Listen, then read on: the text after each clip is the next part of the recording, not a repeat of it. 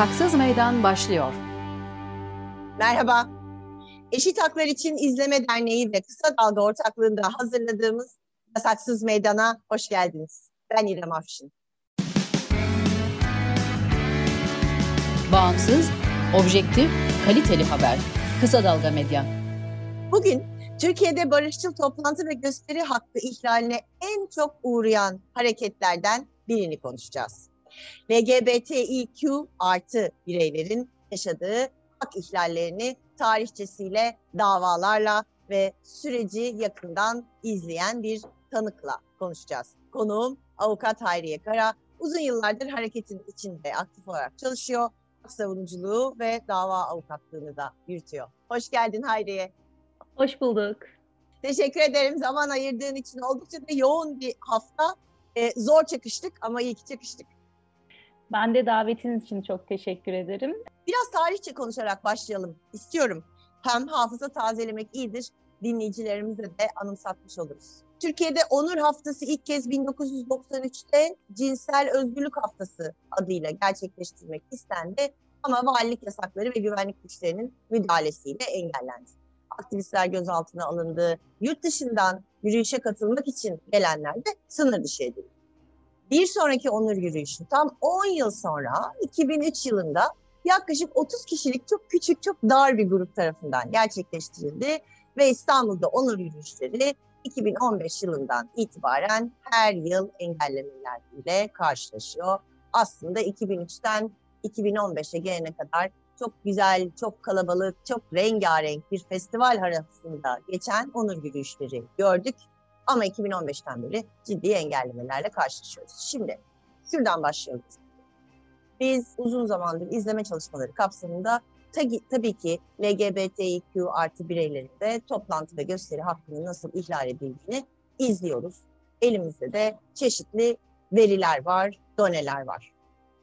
Yürüyüşleri konuşmak anlamında değil genel olarak ama yürütmeyi durdurma kararları, gösteri hakkının engellenmesi, basın açıklamalarının engellenmesi. 2016'dan itibaren baktığımızda neler yaşıyoruzu biraz özetler misin? Valiliğin yasak kararı ile birbirini tamamlamış durumdadır.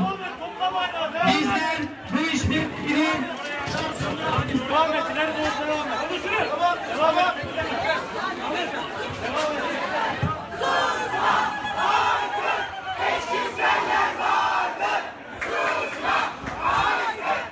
Aslında ilk müdahale yani sen de bahsettin. 2015 yılında e, İstanbul Onur Yürüyüşü'ne müdahale edilmişti. 2015'te bir hafta öncesinde Trans Onur Yürüyüşü gerçekleştirilmişti ama bir hafta sonra İstanbul Onur Yürüyüşü'ne müdahale yapıldı. O zaman daha beklenilen bir şey değildi aslında. Valilik bir şeyler söylüyordu. Yine bu sosyal medya üzerinden yapılan ya da işte e, Onur Haftası Komitesi'nin duyuruları üzerine yürüyüşe müdahale edileceğine dair, yürüyüşe saldırı olacağına dair bir takım şeyler söylenmişti. Bu kadar ciddi bir müdahale beklenmiyordu ve müdahale yani bir yandan yürüyüşe saldırı olacak, toplumsal hassasiyetler var gibi bir söylemle ortaya çıkıyor. Hani yürüyüşün yasaklanma gerekçesi bu. Ama hani somut bir saldırı aslında kolluk tarafından yapılıyor. Yani kolluğun asıl görevi bu yürüyüşü saldırılardan korumak olduğu için. Çünkü e, biraz önce senin de bahsettiğin gibi bu yürüyüşler işte engellenmesi gereken ifade özgürlüğünün, toplanma özgürlüğünün içinde olmayacak şiddete, ayrımcılığa, nefrete çağrı yapan söylemler değil. Bunlar barışçıl, birlikte yaşama kültürüne ve toplumsal grubun içinde olan işte LGBTİ artıların kendini ifade ettiği yıllardır devam eden e, ve işte festival havasında barışçıl bir şekilde devam eden yürüyüşleri koruması gerekirken asıl müdahale polis tarafından yapıldı. 2015 yılında aslında e, Ankara'da homofobi, fobi ve transfobi karşıtı yürüyüş e, gerçekleştirilmişti. Bir sıkıntı yaşanmamıştı Mayıs ayında. Fakat e, 2016 yılına geldiğimizde aslında yani İstanbul ve Ankara'da toplam bir yasaklama geldi. E, hem İstanbul Onur Yürüyüşü yapılamadı Haziran ayında, Trans Onur Yürüyüşü yapılamadı ve e, 2016 yılında da e, Ankara'da homofobi, fobi ve transfobi karşıtı yürüyüş yapılamadı Mayıs ayında. Ankara'daki ilk yasaklamadır bu, valiliğin yasaklamasıdır. O yürüyüş, valilik yasaklamasına karşı biz dava açmıştık Kaos GL olarak. E, ve ilginçtir mesela benim başıma gelen Hani bu yargı sürecinde ilk ve tek e, olaydır aslında. İki saat içinde yürütmeyi durdurma almıştık biz dava açtığımızda. Wow, jet E, hızıyla. iki gün- evet jet hızıyla iki saat içerisinde yürütmeyi durdurma aldık ve hani telafisi imkansız zarar olacağı için e, şey hani idarenin savunması alınmaksızın yürütmeyi durdurmaya karar verdi. Sonrasında biz tabii hani valiliğe götürdük bu kararı. Biz pazar günü, cuma, cuma günü çıkmıştı karar. Biz pazar günü yürüyüşü yapıyoruz diye. Sonrasında mesela daha da e, ilginci gece e, bölge idareden YD'nin kaldırılması kararını aldı valilik. Hani Türkiye'de yargının bu kadar hızlı işlediğini ben o zaman görmüştüm. Yani aynı gün içerisinde yürütmeyi durdurma, aynı gün içerisinde YD'nin kaldırılması kararı alınmıştı. Aslında Ee, istenince o kadar, yapılabiliyor e, yani. İstenince yapılabiliyor. Aynen. İstenince günlerce beklemeye gerek yokmuş yani. Hani bir de gerçekten mesai saatinden sonra alındı YD'nin kaldırılması kararı bölge idareden. Yani hani nasıl bir orada neler döndü hiçbir fikrim yok yani. E, sonrasında mesela güvenlik şube bizi arayıp e, gelebilir misiniz falan demişti. İşte karar var, kararı tebliğ etmek için. Hani olmayacak işte toplantı ve gösteri yürüyüşü olmayacak falan diye. Böyle bir süreç yaşamıştık Ankara'da. O süreçten sonra hani sistematik olarak zaten onur yürüyüşleri de engellendi. Çok ciddi müdahaleler oldu. 2016 yılında çok ciddi müdahaleler oldu. Ya ben 2016 yılında kriz ekibindeydim. Ee, yine sahadaydım İstanbul Onur Yürüyüşü sırasında yapılan müdahalelerde. Ee, ama biraz da mesela hani 2017, 2018, 2019 e, o süreçlerde e, İstanbul'da değildim. Yine işte Onur Haftası ve onlarla birlikte hareket eden avukat arkadaşlar onları anmak isterim. Onların yürüttüğü, aktivistlerin ve avukatların yürüttüğü e, bir süreç vardı. Özgürlük mücadelesi, özgürlük mücadelesidir. Biz her alanda, ODTÜ'nün, Ankara'nın, memleketin her yerindeyiz. Biz ötekileştirilmeye çalışılıyoruz. Ve hatta bir araya gelişimize dahi tahammül edilmiyor. Biz bir grup öğrenci değil, aslında son dönemde iyi kararlar alındı. Yani çünkü çok ciddi, idare tarafından çok ciddi bir baskı var. E, LGBT artıların üzerinde, ifade özgürlükleri, toplanma özgürlükleri üzerinde. Sadece e, yürüyüşlerin yasaklanması üzerinden ilerlemiyor bu. Hani hepimiz biliyoruz 2017 yılında genel yasaklama kararı çıktı Ankara'da. Ki Türkiye Cumhuriyeti tarihinde böyle bir şey yok. Belli bir grubun tüm kamusal etkinliklerinin süresiz bir şekilde yasaklandığı başka bir örnek yok. Ve işte o hale dayanarak Ankara Valiliği bunu yaptı. Ondan Bunun altını 2010 tekrar çizelim istiyorum Hayriye. Niye? Çünkü bu gerçekten e, barışçıl toplantı gösteri hakkı içinde bir ilk. Belirgin bir grubun süresiz olarak tüm eylem ve etkinliklerini yasakladığı Ankara Valiliği Kasım 2017'de. Dava süreçleri için 2020'de e, yaşadıklarınızı konuşacağız birazdan e, seninle ama e, bilerek, isteyerek altını çizmek için e, bir kere daha tekrar etmek istedim. Bu gerçekten Türkiye eylemlilik tarihinde de bir ilk. Belki hani e, şunu söylemek de iyi olur bunun altında. Evet bu bir ilk. Sadece mesela toplanma özgürlüğü üzerinden değil. İşte film gösterimi, iş- bunun dışında sergi, atölye, tüm kamusal etkinlikler yasaklandı. Yani bir grubun kendini e, ifade edebileceği tüm kamusal etkinlikler yasaklandı internet haricin, haricinde. Yani hani bu bu gerçekten ya üzerinde durulması gereken bir şey. Çünkü yasaklama gerekçesi de aynı şekilde böyle toplumsal hassasiyetler ve duyarlılıklar diyor. Tepki gösterilebileceği, bu gruba karşı tepki gösterilebileceği, katılımcılara karşı tepki gösterilebileceği ve provokasyonlara neden olabileceği. Yani gerekçe buydu. Valilik genel yasaklama kararı ve bu gerekçelerin hepsi aslında e, LGBT artıların toplantı ve gösteri yürüyüşü, ifade özgürlüğü, hani bu yasaklamaların tamamında bu genel geçer gerekçeler kullanılıyor. Ama bunun biraz daha altını çizmek gerekiyor. Şimdi toplumsal hassasiyet meselesi ne? Bunu tartışmıyor idare mesela. Neye biz toplumsal hassasiyet diyoruz? Ayrıca toplumsal hassasiyetin toplum toplumdaki karşılığı ne? Bunu hep söylüyoruz ya. Toplum dediğimiz şey bizim homojen değildir. Hani heterojendir, farklı gruplar vardır. Yani o yüzden ben toplumsal ahlak diye bir şeyin olduğunu da düşünmüyorum. Ya da neye refere ediyorsun? Ortalama toplumsal ahlak, ahlak derken neye refere ediyorsun? Ee, ya bu daha işte e, asıl o algı yönetimi ve bunun bizim değerlerimize e, aykırı bu e, derken aslında hani değerlerimiz dediğin şeyi oluşturan toplumun içerisinde de LGBT artılar var. Hani uzaydan gelmediler. Yani hani o çok kullanılır ya Mars'tan gelmediler. Hayır yani bu toplumun içerisindeyiz biz. Bu toplumun bir parçasıyız. O bahsettiğin değerlere katkı sunan bir sürü şey var. O değer dediğin sadece senin uygun gördüğün e, ya da çoğunlukmuş gibi gösterilen algı yönetiminde değil değerler. Ve bu bunun e, elinden alınması demek yani bu tip müdahalelerin caydırıcı etkisi de var. Kişilerin ben kendimi ifade ettiğimde başıma gelecek demesi üzerinden, başıma gelecekler e, düşüncesi üzerinden otokontrolü de beraberinde getiren bir şey oluyor. Hiçbir şekilde, hiçbir koşulda kendini ifade e, etmemeyi beraberinde getiren bir şey oluyor. O yüzden gerçekten çok önemliydi Ankara yasakları ve e, Türkiye'de yani ana akım insan hakları hareketinde yeterince de tepki görmedi diye düşünüyorum. Yerinden oynar dünya, yerinden oynar ibneler, özgür olsa ibneler, özgür olsa.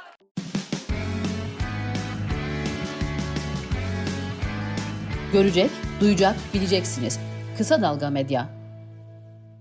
Aslında 2016'dan sonraki süreçte yürüyüşlerin düzenli olarak polis müdahalesiyle ve valilik yasaklanmasıyla karşılanmasının dışında bir de bu e, bizim programımızın yasaksız meydanın teması da aslında tam olarak bu. Kanuna aykırı toplantı ve gösteri yürüyüşleri düzenleme, yönetme ve bunların faaliyetlerine, hareketlerine katılma suçundan katılımcılara davalar açtı. Siz bu süreci İstanbul'da ayrı avukat ekipleri, Ankara'da ayrı avukat ekipleri yürüttünüz ve tam da senin bahsettiğin gibi 2020'ye geldiğimizde davalardan enteresan, iyi, sağlam sonuçlar çıkmaya başladı. Ama ironik olan şey şu, bu bir anayasal hak. Kimse kanuna aykırı bir toplantı gösteriyor düzenlemiyor zaten. Bunun için izin almak dahi gerekmiyordu çok eskiden. Ee, şöyle enteresan bir algı oturdu e, toplumda son yıllarda. Biz de bu yayınlarla bu algıyı biraz kırmaya çalışıyoruz Hayriye. E, bu iş bir toplantı düzenlemek için, bir gösteri düzenlemek için, bir basın açıklaması yapmak için mekandan bağımsız olarak ve bireylerden bağımsız olarak yani A kişisi, B kişisi, LGBTİ, kadın, çocuk hiç fark etmesin bir izin almak gerekmiyor eğer barışçıl bir toplantı gösteri yapacaksınız. Otomatiğe bağlamış vaziyette çok düzenli yasaklandığı için, sürekli olarak polis müdahalesiyle karşılaşıldığı için LGBTİ artı hareketi içinde çok ağırlıklı geçerli. İnsanlar zannediyor ki e yasak bir şey yapıyormuş. Ama yasak, e valilik yasakladıysa e zaten genel ahlakımıza da aykırı. Demek ki kötü bir şey. 2020'ye geldiğimizde Ankara 2. İdare Mahkemesi Ocak ayında Ankara Valiliğinin ta 2018'de ilan ettiği ikinci süresiz LGBTİ artı etkinlik yasağını iptal etti. Şimdi bunu bir zafer olarak bir yere koyalım. Sonra Ankara Bölge İdare Mahkemesi de bu sefer Nisan 2019'da o hale dayanarak ilan edilen süresiz LGBT etkinlik yasağının kaldırılmasına karar verdi. Bitmedi. 2020 davalar ve alınan kararlar anlamında çok başarılı bir yıl aslında. Mayıs ayında bu sefer SPOT'un hukuk ve adalete erişim birimi e, ve Queer Olympics ekibinin bir önceki sene 3. Queer Olympics'in yasaklama kararına karşı, karşı açtığı iptal davası tam da dediğim gibi hızlı bir şekilde sonuçlandı ve bu yasağın da hukuka aykırı olduğuna karar verildi. Şimdi farklı yıllardan çok farklı engellemelerle karşılaştık. Dediğim gibi sadece onur yürüyüşleri değil her türlü etkinliğin engellendiği, yasaklandığı bir yerden geliyoruz. Geldik 2021'e. Bu yılın başından itibaren e, özellikle Boğaziçi direnişi, Boğaziçi eylemleri e, sırasında çok belirgin bir şekilde LGBT artılara karşı nefret söylemlerinin arttığını, ayrımcılığın, ötekileştirmenin, hatta hedef göstermenin, hatta sosyal medya e, linçlerinin devlet yetkilileri tarafından da maalesef yapıldığını gördük. Boğaziçi direnişi kapsamında kulübün kapatılması, LGBT artı kulüp odasına bir saldırı gerçekleştirilmesi, kulübün kapatılması, gözaltına alınanlar maalesef bağlantılı olarak da iki öğrenci e, geçmişten bugüne baktığımızda 2021'de başımıza başka neler gelebilir konuşalım. Böyle yavaş yavaş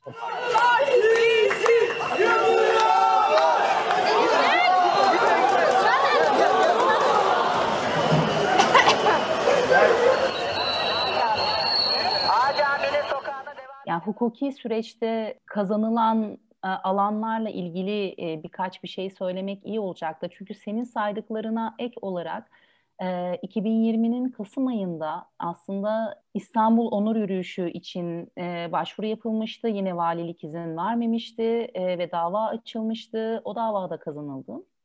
Bu davalar genel olarak aslında ilk derece mahkemelerinde kazanılmadı.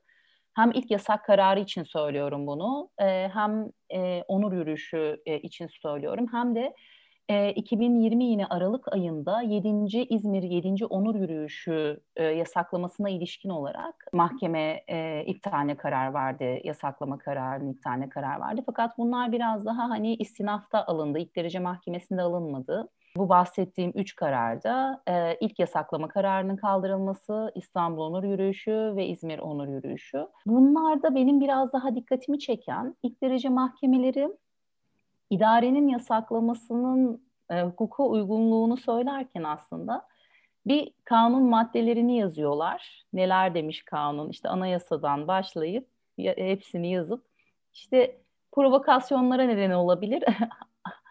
açık ve yakın bir tehdit var diyor. Biz o açık ve yakın tehditin ne olduğunu bilmiyoruz. İşte uygundur diyor. Tamam mı? Ancak kararlar iptal edildiğinde ayrıntılı bir şekilde tartışıyor kararlar. Bu çok önemli bir şey. Biraz önce senin söylediğin şey. Yasak diye bir şey yok. İzin diye bir şey yok. Aslında valiliğe yapılan da bildirim. Bu bildirimin sebebi de, önden bildirim yapılmasının sebebi de aslında güven hem güvenliğin sağlanabilmesi, hem trafiğe kapanıyorsa, başka bir şey oluyorsa o hani dengelerin, gerekli önlemlerin alınabilmesi, gerekli düzenlemelerin yapılabilmesi için aslında yapılan bir şey bu bildirim. İzin almıyoruz biz valilikten. Ancak şimdi her toplantı için tabii ki toplantı ve gösteri yürüyüşünün belli zamanlarda, belli gerekçelerle sınırlandırılabilmesi mümkündür. Fakat bu sınırlandırma her toplantı için ayrı değerlendirilmesi gerekiyor, ölçülü olması gerekiyor ve gerekçeli olması gerekiyor ve hani bunlar da işte Avrupa İnsan Hakları Mahkemesi tarafından da çok katı bir şekilde değerlendiriliyor. Yani valiliğin kafasına göre iki tane tehdit mesela işte suç işlenmesinin önlenmesi bu hani kalıp olarak karşımıza çıkıyor ya kanun maddesi. Bunlardan hangisinin yani meşru amaç hangisi bilmiyoruz biz. Gerekçesini de bilmiyoruz. Kalıp olarak böyle bir hani e, kanun maddesi bizim karşımıza şu gerekçeyle yasakladık. Yani suç işlemesi, işlemin önlenmesi, halkın belli bir kesimini başka bir kesimine karşı kışkırtmak falan. Hani büyük büyük şeyler söyleniyor. Açık ve yakın bir tehdit. Ya bunların somut olarak ortaya konması gerekiyor. Bir toplantı ve gösteri yürüyüşünün yasaklanabilmesi için. Bir de diğer bir taraftan aslında e, biz hep toplantı ve gösteri yürüyüşü deyince insanların işte bir araya geliyor, yürüyor, slogan atıyor diye düşünüyoruz. Hayır, aslında Avrupa İnsan Hakları Mahkemesi net bir şekilde ifade özgürlüğüne çok sıkı bir bağ vardır. Evet.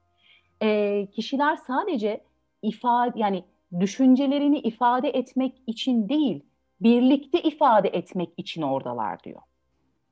Hani bunun altını çiziyor. Tek başına değil, beraber ifade etme. Bu ifade biraz önceki sınırlardan bahsettik. Şiddete, ayrımcılığa, nefrete ya da işte demokratik hakların e, işte e, yok edilmesine gibi çağrı yapmıyorsa istediği gibi ifade edebilir kişiler diyor.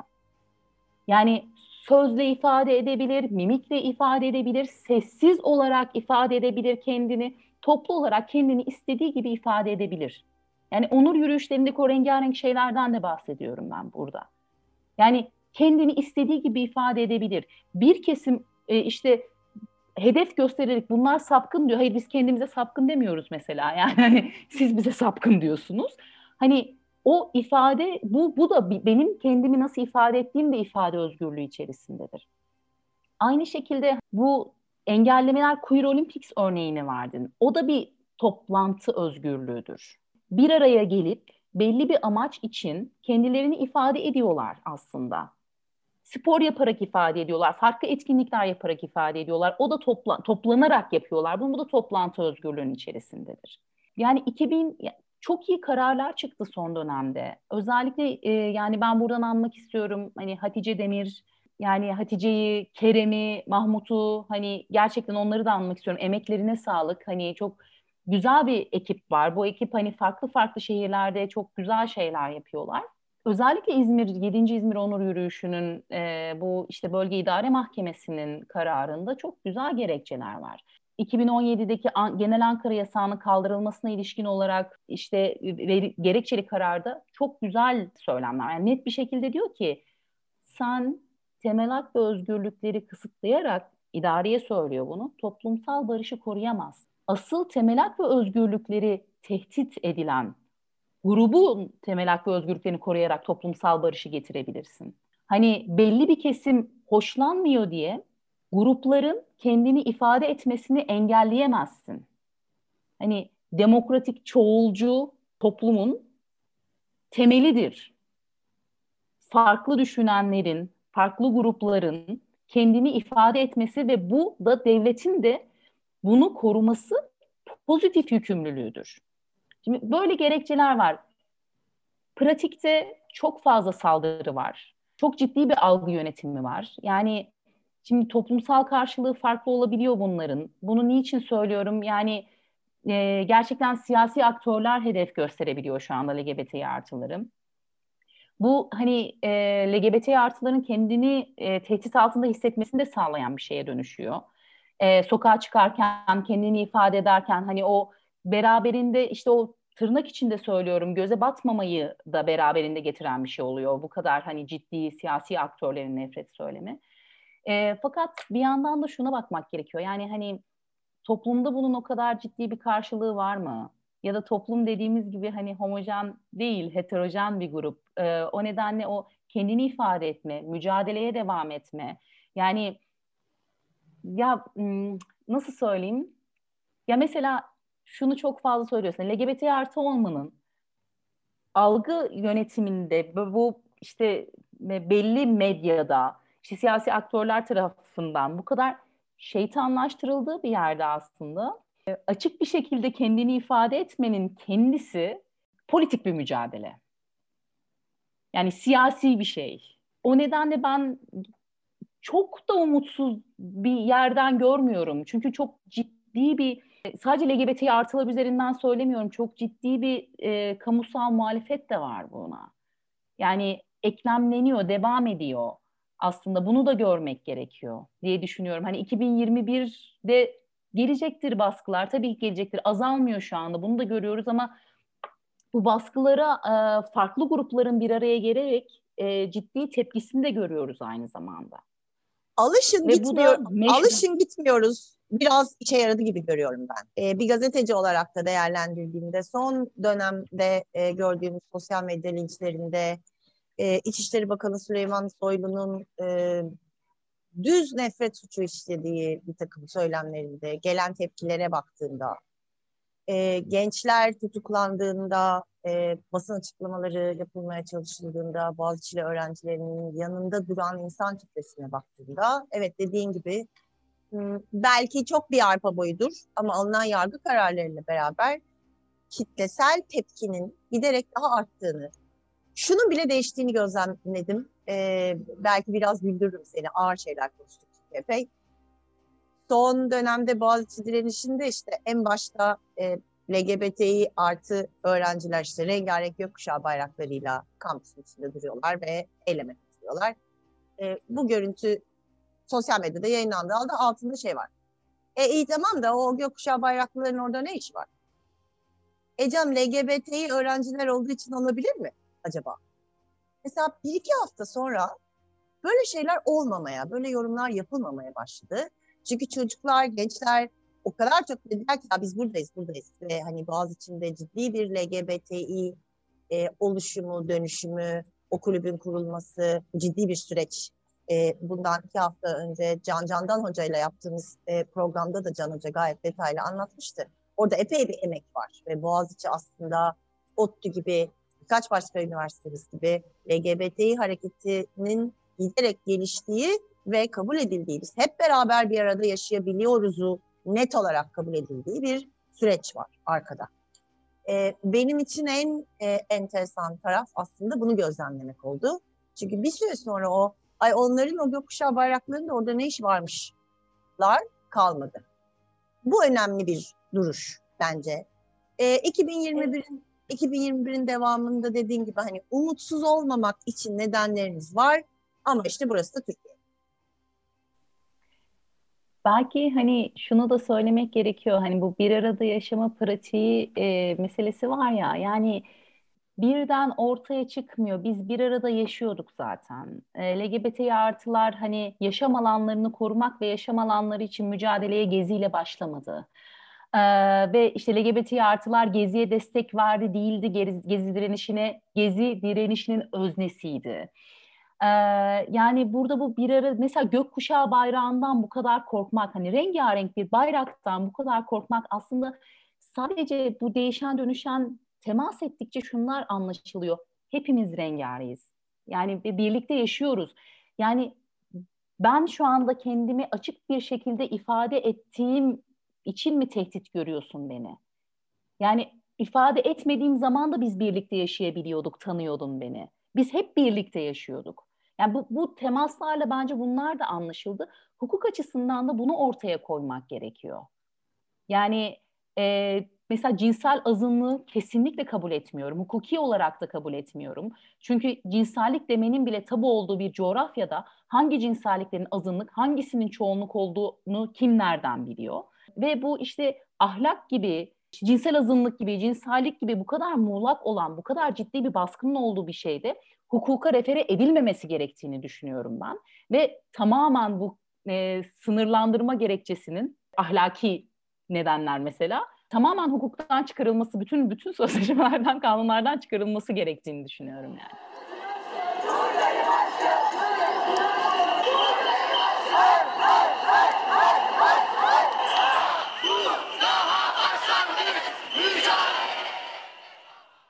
Hayriyeciğim çok teşekkür ederim hem e, barışın toplantı gösteri hakkı ihlallerini anlatmak, tarihçesinden nereden nereye geldiğimizi anlatmak anlamında hem de davalarla ilgili detaylı verdiğim bilgiler için başımıza neler geldi ve bundan sonra neler gelebilir e, konuştuğumuz için teşekkür ederim. Ağzına sağlık.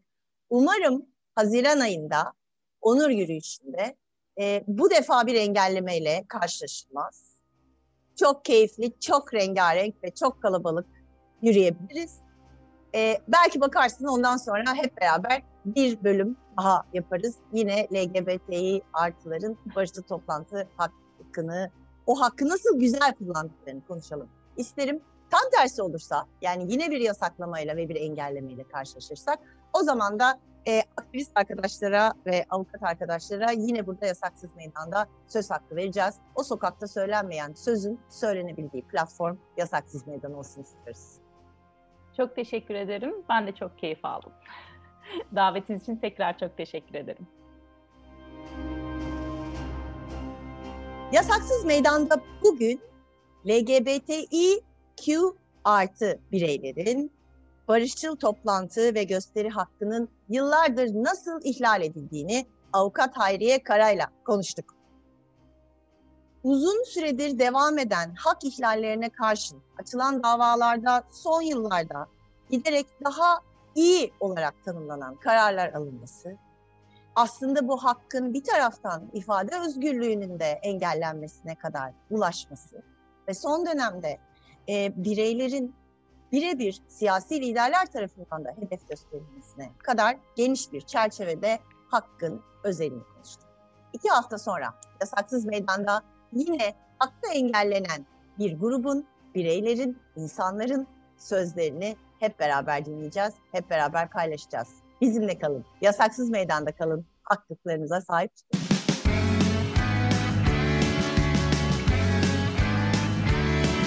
Kulağınız bizde olsun. Kısa Dalga Podcast.